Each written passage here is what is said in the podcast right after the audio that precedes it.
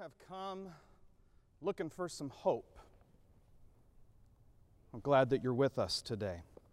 If you don't know why you find yourself at church this morning or this afternoon or this evening, this Sunday, this Monday, Tuesday, Wednesday, whenever you are streaming uh, this worship service, I believe it's because what we've just declared is that his promise still stands. Great is his faithfulness. Boldly we can approach the throne of Jesus. Welcome to Lake Avenue Church, and welcome to the beginning of our next series in the book of Nehemiah, and Pastor Chuck has so uh, beautifully already introed that. I think back to my childhood and I think about the, the safety tips that were uh, just put into my mind at a young age. And I'm realizing that some of those phrases that were present in my upbringing are not present in my children's upbringing. They've been replaced. Makes me a little humbled and to understand my great privilege to know that uh, when I was growing up in Ventura, California, that I needed to remember stop, drop, and roll. I, I needed to remember that if for some reason I caught on literal fire, that I knew the steps needed to get rid of that fire. At an early age, that was taught to me. It was championed in our classrooms. We also had other quippy statements that had to do with earthquakes, about getting under the desk. And as I've reflected on those phrases, recognizing that the most um, the realities that face the children in our world aren't stop, drop, and roll. They're phrases like see something, say something.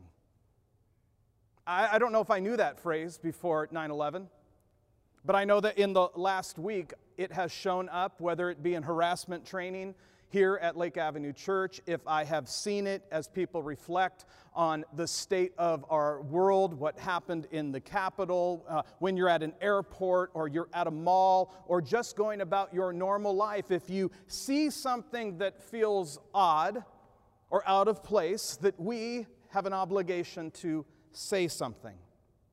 See something, say something.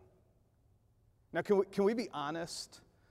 That the reality is, for adults, most of us, that we really only want people to say something if they see it the way we see it.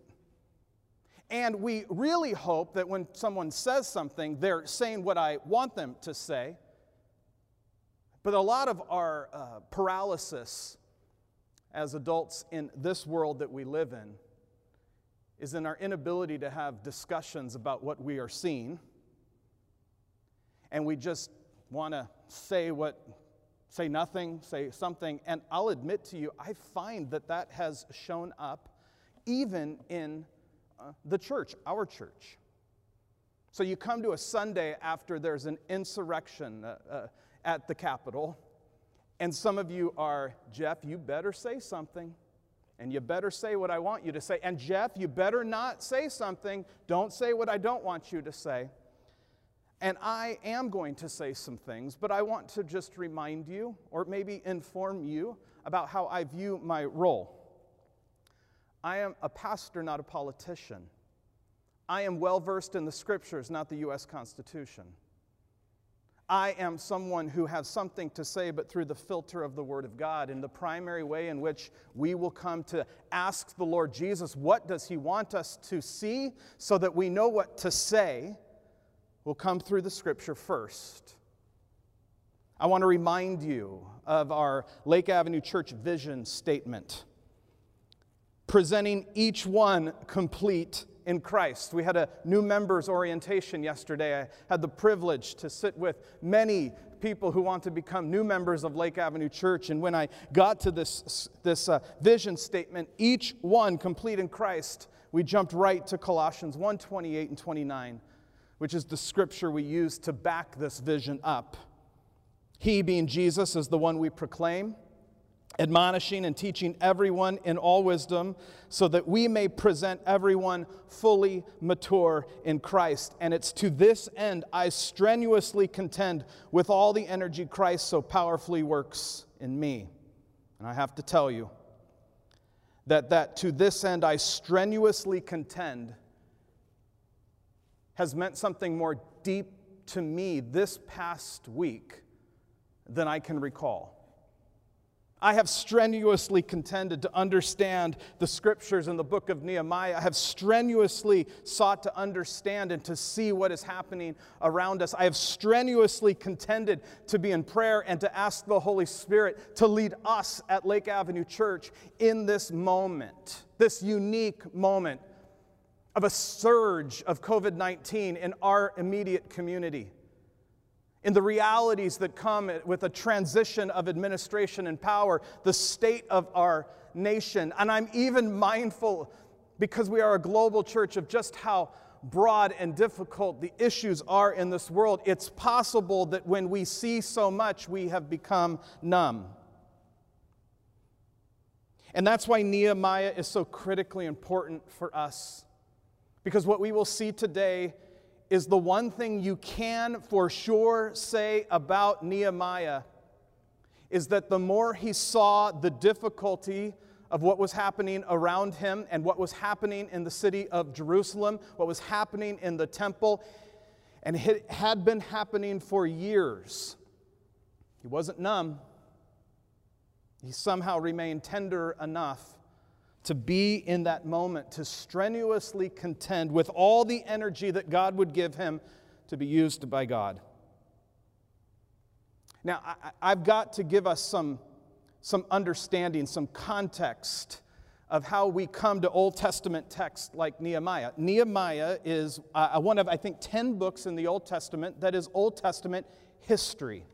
It's a history book, it's not a prophecy. How do we read ancient history? I would say this as listening to some who have platforms like me, I'm afraid that in recent years it feels to me that somehow the way Christians are told and taught to come to the Old Testament is like the Da Vinci Code book or movie. That we read what God did in history and we piece together a code and in it somehow find our secret marching orders for how we're supposed to live now. So Nehemiah did this and said this, and we need to do this and say this because Nehemiah did. And then we go to, and it's just been used, frankly, to justify a lot of very odd response to what it means to be found faithful in this historic moment. When you read the Old Testament history and prophecy, I need you to understand Israel is Israel. The United States of America is not Israel. The, the, the, what God was doing in the people of Israel was for a moment to demonstrate to the rest of the world who God is. He doesn't, he doesn't still have a special nation with a new name. We have to come to understand, to read these scriptures as what, how God has moved in history. And here's the beautiful thing about the Bible the Bible has teeth, the Bible has power.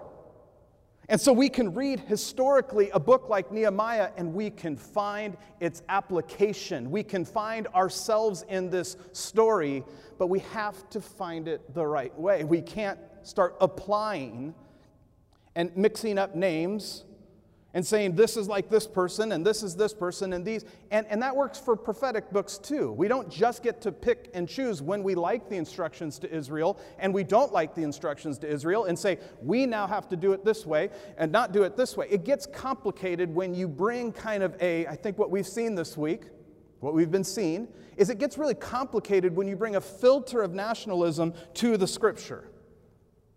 What God was doing with Israel, He selected a particular group of people at a particular moment in time to demonstrate to the nations who He is and what His ways are like.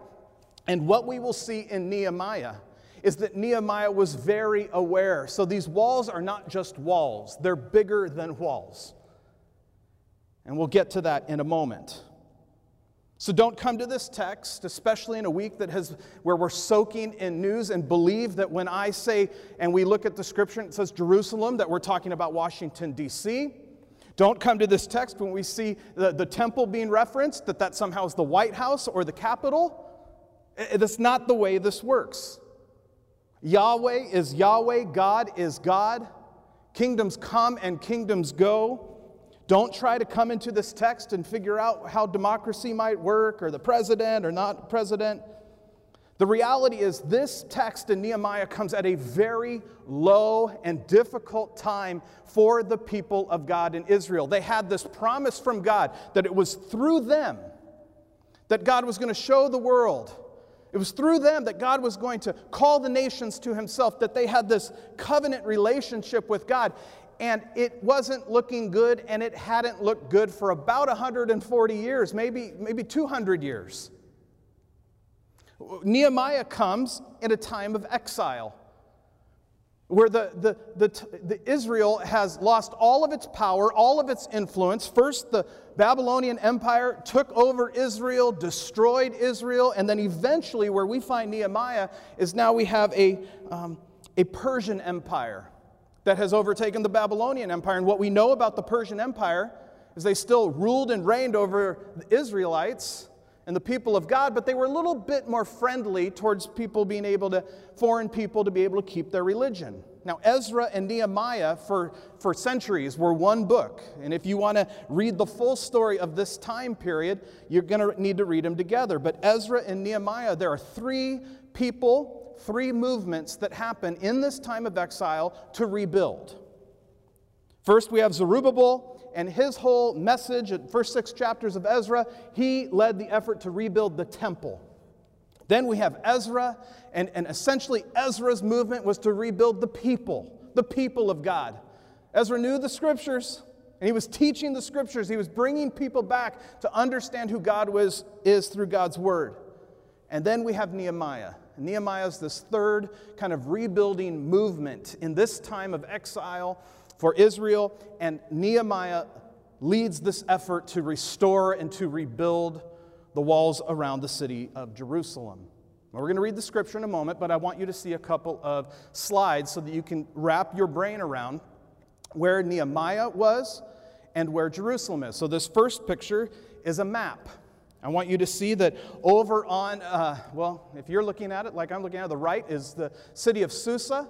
This is where we're going to meet Nehemiah in a moment. But look at his journey all the way back to Jerusalem. That's where the temple is, and that's where the walls around Jerusalem are shattered. But for chapter one, right now we are in Susa. Next week in chapter two, we're going to start seeing the journey begin for Nehemiah to get back to Jerusalem. All of this, remember that Israel is not a sovereign nation at this time, they're under foreign rule.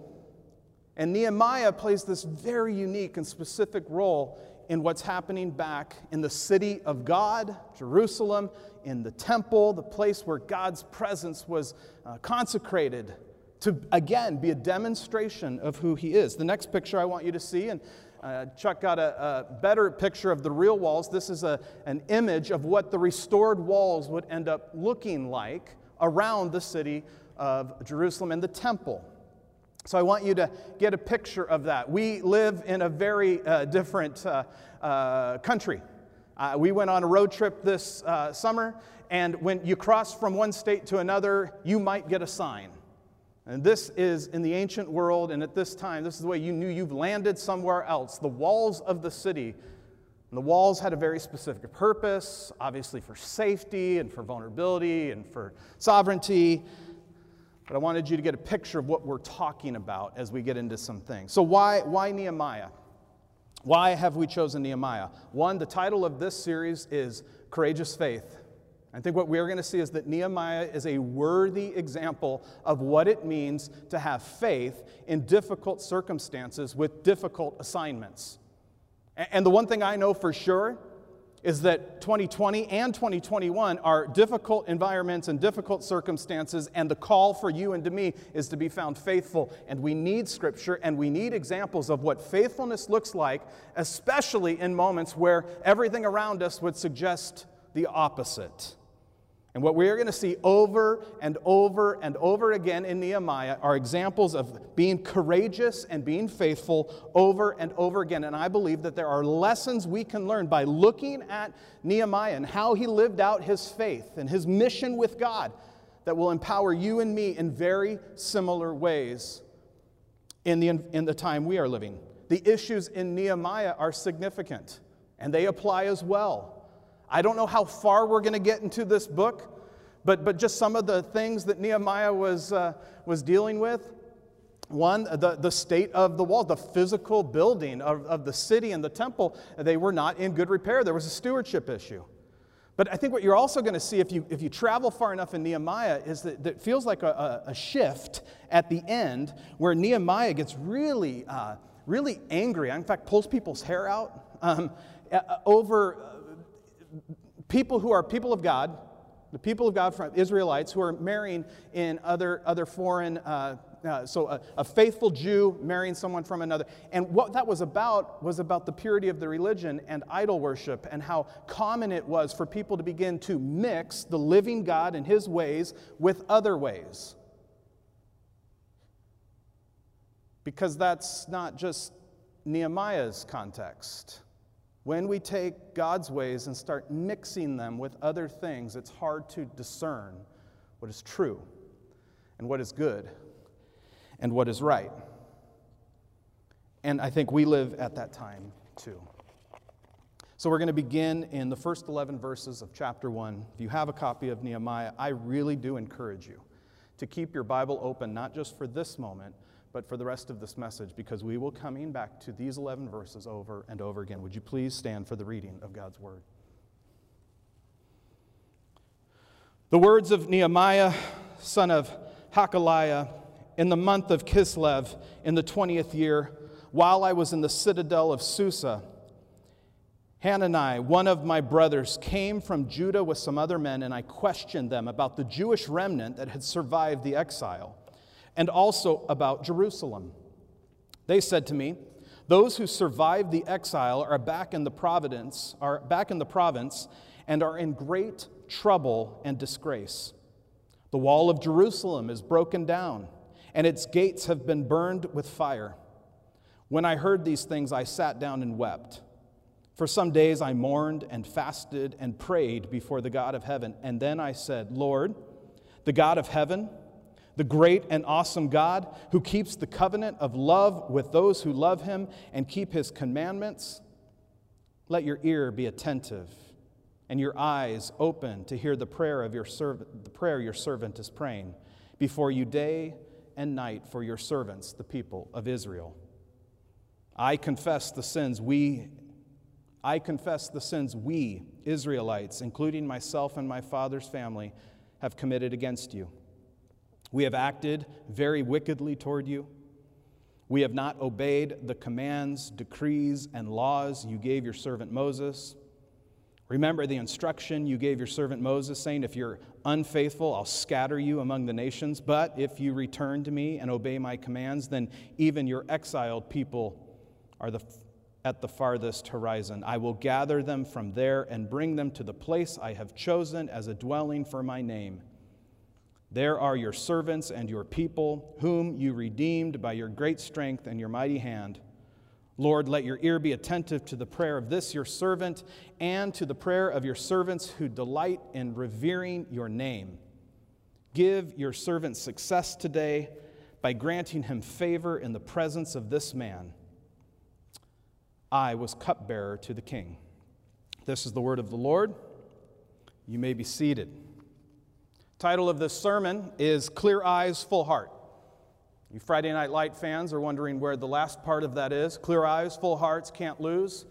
And as I told my friend over text, uh, to use that full phrase would be uh, really misleading what the text says. But the concept of clear eyes and full heart, under the guise that we're looking at lessons from Nehemiah, just from the onset. I think what we can see in Nehemiah in these first 11 verses is an example of how people of God are to see and how people of God are to feel, how to use their eyes and their hearts, recognizing that you and I live at a time where the distance between the head and the heart is more than just the head to the heart.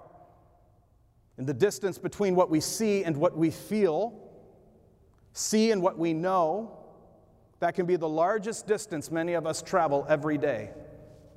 And I think I, uh, Nehemiah gives us a great example of what it looks like to have clear vision, clear eyes, to see situations the right way, and then respond with the full heart, the fullness of who God has made us. So, in this text, what we find is Nehemiah describing the time and the place he is in.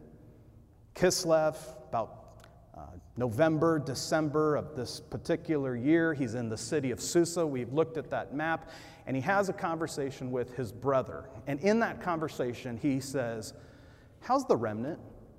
How's that group of, um, of our people who've remained in Jerusalem? And how's the city doing?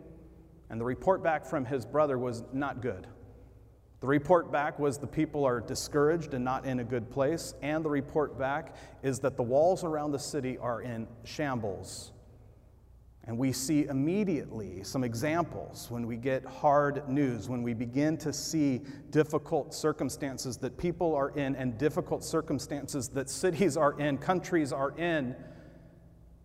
We see that the first thing that Nehemiah did was get some clear eyes. Oh, I want you to, I want you to understand what exactly he saw. And then we can look at how he came to see. One, he saw the condition of his people, of the people of God. But he also heard about the condition of the walls. Now, what's up with these walls? because they're more than just walls. And I, I need you to hear this. You will read commentary after commentary. You will hear sermon after sermon that talk about the significance of the walls, because if the walls are down, then the, the, the, the city is open to being taken over. And yes, that's true. That if the walls are down, the city is vulnerable. And for protection, that, that, that these walls need to be up. And, and I would say that's true. But I also think there's a even more true reality that Nehemiah knew. Because I don't think God uh, built up walls around the, the city of Jerusalem just for defense and for army purposes. In fact, in 1 Kings chapter 8, when Solomon is dedicating the temple, there's uh, in verse 42, 41 42, understand why God built a temple, why God had a city. Because God's heart wasn't to build a nation and to protect a people. God built a city and a temple to declare to the nations who he is. So when Solomon is dedicating the temple, it says, As for the foreigner who does not belong to your people, Israel, but has come from a distant land because of your name, for they will hear of your great name and your mighty hand and your outstretched arm when they come and pray toward this temple. And they will then hear from heaven, your dwelling place. Do whatever the foreigner asks of you, so that all the peoples of the earth may know your name and fear you as your own people Israel, and may know that this house I built bears your name. God, from the beginning, when He built His temple and the city of God in Jerusalem, wasn't just to protect His people. He built a temple and a city so that anybody who came from far away would know who He is. It would demonstrate to the rest of the world who this people's God is, not how strong this people is. And so, when I believe when Nehemiah hears the state of the walls, he's not just moved by the condition of his people, he's moved by the reputation of his God. He's moved by the condition of what, when people come to that city, what do they think of his God? If the, if the, if the walls are tattered, what does that say? Is this really the mighty God? Is this really the God that's sustained? I mean, it looks like they've been overtaken by the Babylonians and, and, and, and now this Persian Empire. I mean, it's tattered. What kind of God do these people have? And I would argue that Nehemiah is moved in what he sees when he asks about the condition, not only of the people, but of the city, is because he's concerned about the reputation and the condition of how God was being perceived by foreigners. The temple and the city of God was not built to be an exclusive experience to Israel. It was built to declare to the world and to the nations who God is. And what nations think about Yahweh when they see some crumbled walls moved Nehemiah. I want you to see that his clear eyes, his vision, came through tears. Oftentimes, our ability to see comes through pain, comes through tears. It says in verse 4 when he heard about the condition of his people and the reputation of his God, when I heard these things, I sat down and wept. Nehemiah was so disturbed by what he heard that his response was to cry. Now, here's what I find super interesting none of this is new news to Nehemiah. The state of the city and the people have been in that state for about 140 years. Chances are he already knew the condition, but, but his heart had never grown numb. His clear eyes came through tears. When he heard these things, he sat down and wept. I'll ask you in a moment when's the last time you've heard some things that have caused you to just sit down and weep? The other thing I want you to see is that Nehemiah's clear eyes, clear eyes took time. It, it's not a throwaway detail in verse 1 when it says, In the month of Kislev in the 20th year. That's marking time. It's kind of November, December Next week in chapter 2, when Nehemiah actually takes another step of courage, that doesn't happen until like March, which means that he sat and he wept, and as the scripture says, that he prayed, that he fasted, that he mourned, that he sat in that difficult place for months. He didn't just glance at some tears based on a headline he got from his brother the reality of the condition of his people and the reputation of his God moved him to months of weeping and prayer and fasting and mourning. Sometimes we need to see clearly, and the, way, the road to seeing clearly will involve taking time and will involve shedding tears. We see that in Nehemiah, and I believe that that is so applicable to you and to me. That oftentimes, why we can't have conversations about what we're seeing is because we're not mourning. We're not seeing the condition of all the people, we're not seeing the reputation of our God. And if we really start seeing those things in the moment we are living in, it will and should move us to tears and cause us to just be stopped in our tracks sometimes. And I know we live in a world, I feel the pressure every time something happens in this world. You're going you to tweet something, Jeff? Are you to say something? I mean, we live in a world where in real time people can respond, and sometimes the people of God just need to sit in it for a minute before they respond. Nehemiah sat in it for months. Clear eyes come through tears, clear eyes come through time. Verse 4 For some days I mourned and fasted and prayed before the God of heaven. David Platt uh, has, a, has a great comment on, on this juxtaposition between Nehemiah's response to, to be fast before the Lord and the world you and I live in, where we hear bad news and we start formatting a response. Nehemiah heard terrible news about people and about his God, and he fasted. He didn't begin formatting the response right away. But we're so competent. Do we really need to hear from God before we know what our next step would be? Or have we already read that book? Have we already had somebody tell us what we're supposed to do? Fasting or formatting Lake Avenue Church? I'm going to go with fasting. Lord, help us. Because I believe it's in times of reflection and prayer and fasting and mourning that the distance between our eyes and our hearts can, can come a little bit closer. That if we move too quickly from from the, the tears to the formatting a response, that to me is what causes numbness. That's where we go, yeah, I mean, it's been like that 140 years. I mean, we, we know that. Surely this isn't any different, or whatever justifications we use. Nehemiah is not numb. This issue is not new. And when he hears the report from his brothers, he sees it for what it is the condition of his people and the reputation of his God, and he responds. After months, we have this record of, of what I think his heart is, his full heart. The response of what happens in times of crying and tears and fasting and prayer is the fullness of heart begins to show up. There are three aspects of his prayer that I want you to see.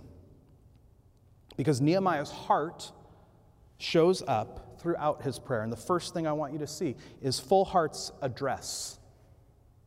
Full hearts address God.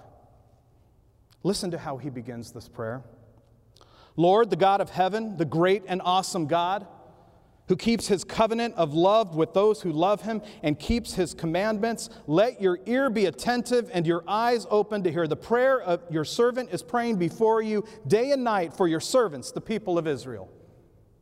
Right out of the gate, Nehemiah has been moved by the condition of people, by the reputation of his God. He has wept, he has fasted, he has mourned, and he comes to address God as the great and awesome God the God of heaven.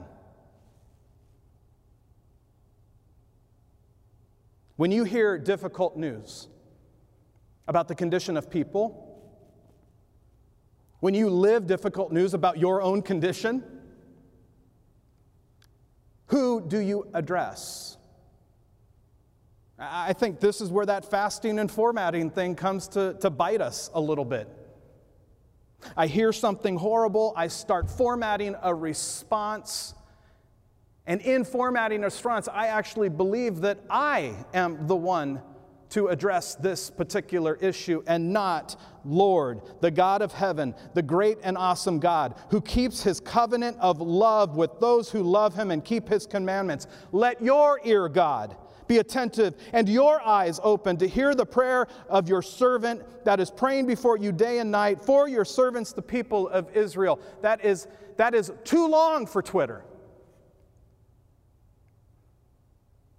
We have to address, as Nehemiah addressed, if we want hearts that line up with God's heart, we have to address the living God. He'll go on to say in this prayer that He is the great and awesome God. And you are going to see this phrase, the God of heaven, over and over and over again in the book of Nehemiah, because Nehemiah knew as dire as the situation was for the people, as difficult as the situation was with the condition of the walls and the reputation of his God, that yes, God was going to use him, and we're going to watch God use him, and it's going to be awesome. But he is very aware of the one who actually does the work, and it's the living God. Full hearts address God. And then the second part of this prayer you've got to see is full hearts confess to God. Address and confess. Listen to this. This is a radical prayer for some of us. The audacity of Nehemiah to take on somebody else's sin to corporately confess the sins of his people over history and time. When he says, I confess the sins we, Israelites, including myself and my father's family, have committed against you. We have acted very wickedly towards you. We have not obeyed the commands, decrees, and laws you gave your servant Moses. I need you to hear this because it is possible in our very individualistic culture that says, You can't speak for me, Pastor. You can't speak for me, church leaders. Nehemiah addresses the great and awesome, the God of heaven, and he moves right to confession because he understands who he is and who his people are in comparison to who God is, and he knows that they have fallen short. Here's what I love you know what he's not doing? He's not coming to God and saying, you know, man, these Persians, they're really oppressing our people back in Jerusalem. he's not praying that they're victims, he's praying that they've sinned.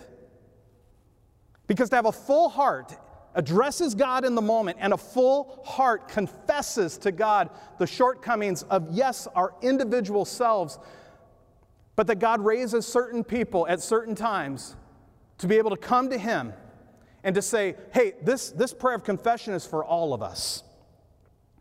We have not obeyed. Earlier this year, we had a time of confession in our church. And one of the common uh, responses, I had just a few conversations afterwards, was saying, yeah, how can you do that? Like, how can, how can you, Jeff, uh, confess something that I did not do?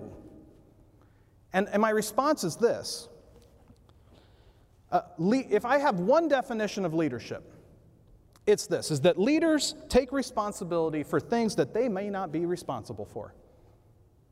It's not really a question of if I did it or not, but a leader takes responsibility for things they may not be responsible for. Did, did Nehemiah in that moment cause the walls to come down himself? No. Did Nehemiah in that moment have anything to do with what the remnant was experiencing? Was it something he did back in Susa that, that was impacting their condition? No. Did Jesus sin? No. But Jesus took responsibility for sin by putting it on himself on the cross, dying so that you and I can be forgiven. In the model of Jesus, Jesus takes responsibility for something he's not responsible for because he comes and moves in that way. And as that is what we see in Nehemiah, it's what's modeled in Jesus is that people and men and women of God are people who can take responsibility for things that they may or may not be responsible for. Enough of the conversation sometimes, whether I did it or didn't do it. Nehemiah is saying, hey, for my family, myself, and for all of us, I'm, I'm really sorry. I think there's a lesson there for some. Full hearts address, full hearts confess, and full hearts, and I need you to see this, are filled by God's word. Nehemiah knew the Torah. Nehemiah knew those first five books of the Bible really well. Listen to how integrated the truth of God's word is into his prayer. Remember the instruction you gave your servant Moses, saying, If you are unfaithful, I will scatter you among the nations, but if you return to me and obey my commands, then, even if your exiled people are at the furthest, farthest horizon, I will gather them from there and bring them to the place I have chosen as a dwelling for my name. They are your servants and your people, whom you redeemed by your great strength and your mighty hand. Lord, let your ear be attentive to the prayer of this your servant and to the prayer of your servants who delight in revering your name. Nehemiah knew his Bible. Nehemiah, in a time of difficult news, where the condition of the people and the reputation of his God, he was not offering generic prayers. He brought specifics to God.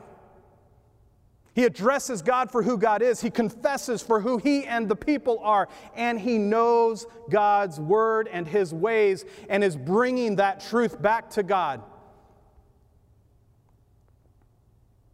It wasn't a, a, a, throwaway prayer of, of anything generic. It was specific. It was saying, God, rem- remember what you said to Moses? We're in a Moses moment here, Lord. So, as you said there, I'm, we're asking you to do that now. Give me some favor. I'm, I'm about you, God.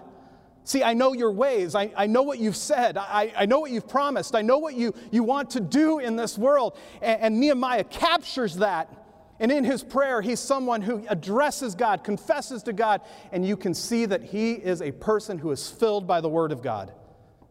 Because when we are filled by the Word of God, we don't have to just have generic responses, we can bring specifics. We're able to see what's happening around us and, and not just be moved that that was generally terrible. No, we can say, no, that, that breaks the very heart of God.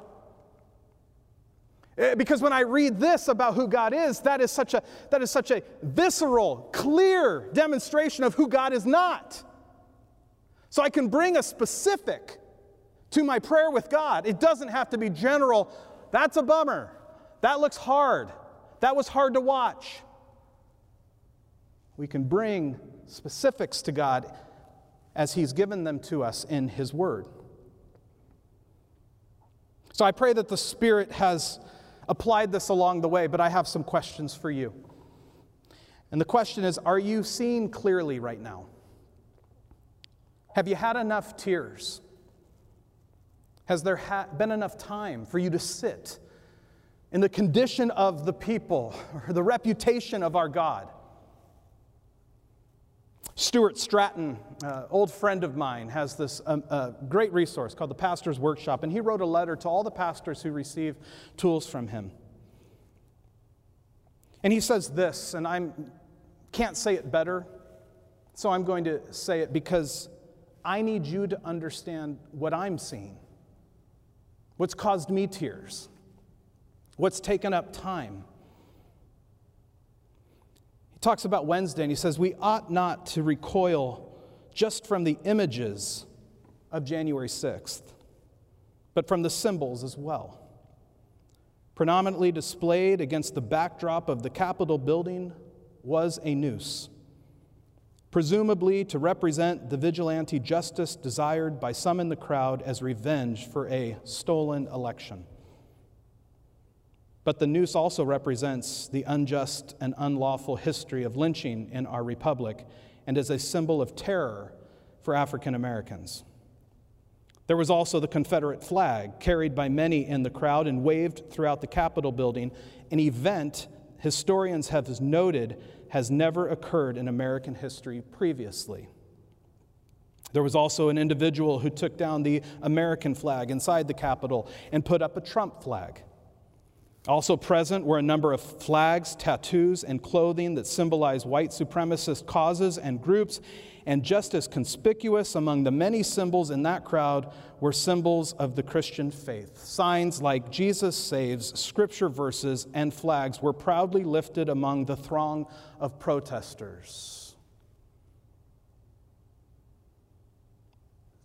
Does that make you weep?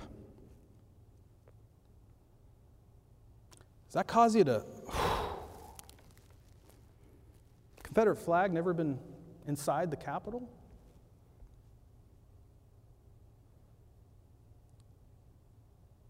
Come a long way from stop, drop, and roll.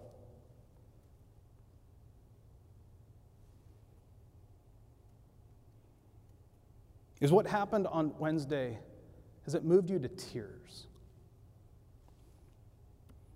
You might need some more time for that. And I think that's okay. I think Jesus poses a pretty profound question to us throughout his ministry, and it applies today. Do you have eyes to see? Do you have ears to hear? Have you wept over the right things? Nehemiah's example is that he wept for the condition of his people. He doesn't disassociate himself from his people. Remember, his prayer of confession is we. Nehemiah wept for the reputation and condition of the city of God. He wept for the reputation of Yahweh.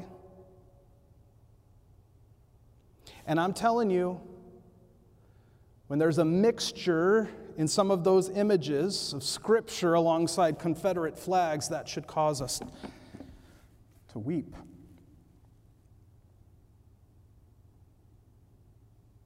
I don't think those were missionaries that were sent in those moments to pop up pieces of truth. Nehemiah wept for the condition of the people Nehemiah wept for the reputation of the Lord. Who are you addressing in this moment?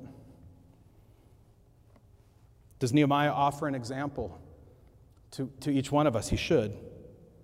Have you, have you uttered anything like this this week? Lord, the God of heaven, the great and awesome God who keeps his covenant of love with those who love him and keep his commandments, let your ear be attentive and your eyes open to hear the prayer your servant is praying before you day and night for your servants, people of Israel. Have you prayed anything like that?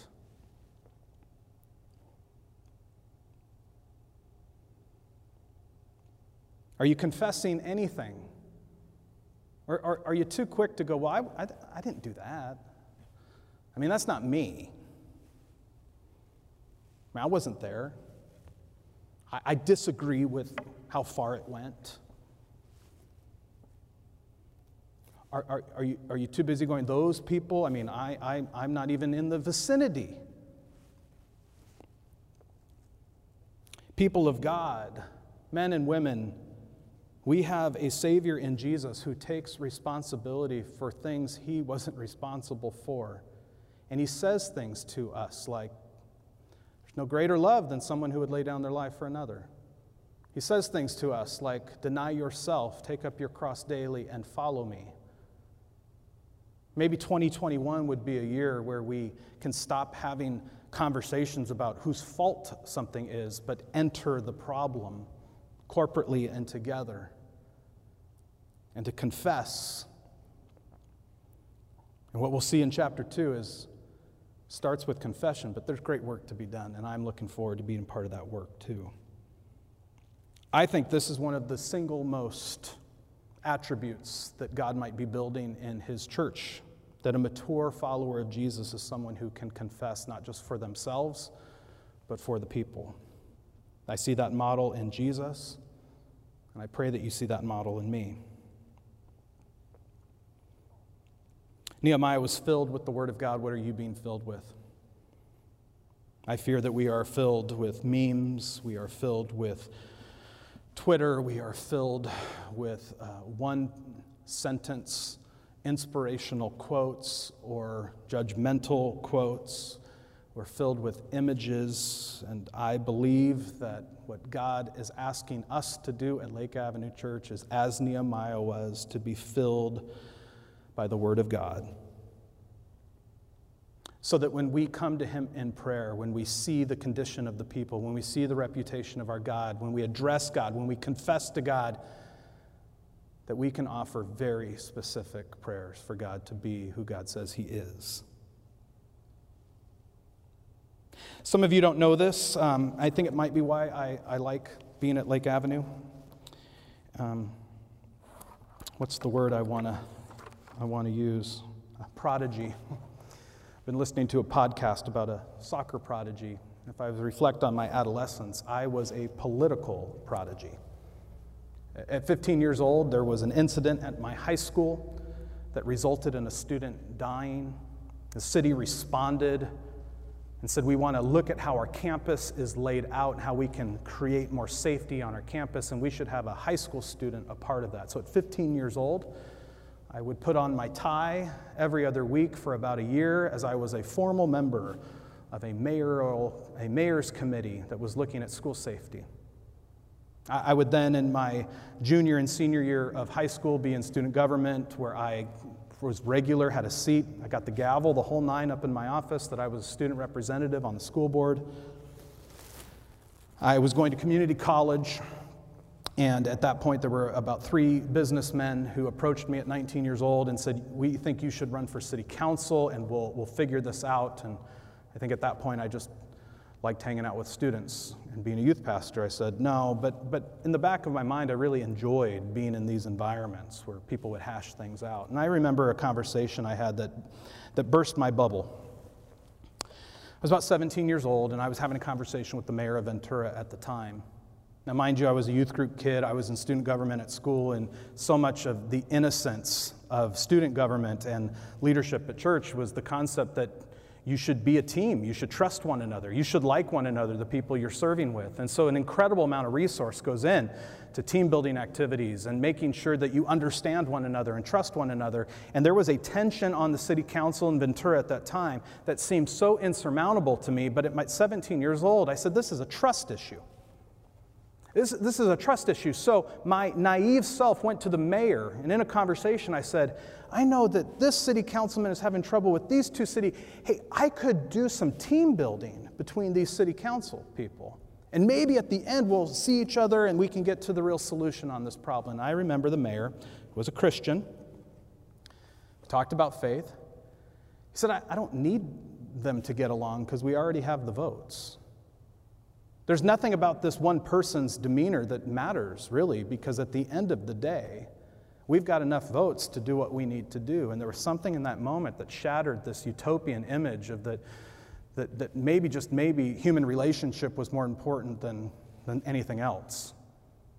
And I remember in that moment being really put aside because it was the first moment where I, I wasn't the kind of kid who on Friday night would be doing something and then I would come to church on Sunday and be a different person. I was really trying to live an integrated life that everywhere I went that my faith in Jesus was showing up and what I saw in that moment was that at least in that circumstance faith in Jesus, the idea of relationships, reconciliation, of getting along, of being one in unity, that there was an environment where that wasn't needed. Lake Avenue Church, I'm just wondering how many environments are like that for followers of Jesus. Do we, do we just talk unity here at, at, at the institution of church? Or do you believe that God has placed you in the positions He has placed you, in the neighborhoods He's placed you, in the businesses and in the families He's placed you, so that what is broken around you through the gospel of Jesus Christ, through Christ living in you, that you would be agents of reconciliation. That you would be the people who say, even though this might not be needed, it's not right. 2021, there's a lot of brokenness, Lake. There's a lot of brokenness in, in our world, in our country in our bodies. And I believe that if we can hang in there and get some lessons from Nehemiah over the next many weeks, that we'll be more equipped to be found faithful in this particular moment. So I'm praying for you this week. I'm praying that you would have clear eyes, that you'd cry a lot if you need to, that you'd sit for a little bit in what's, what's happening, but that your heart would be full too that you would address the living God, that you would confess to the living God the state of yourself and the world we live in, and that you would be filled by God's word so that not only your prayers can be specific, but that your life can be specific. We need your help to live this way, Jesus. Move, Holy Spirit. Amen.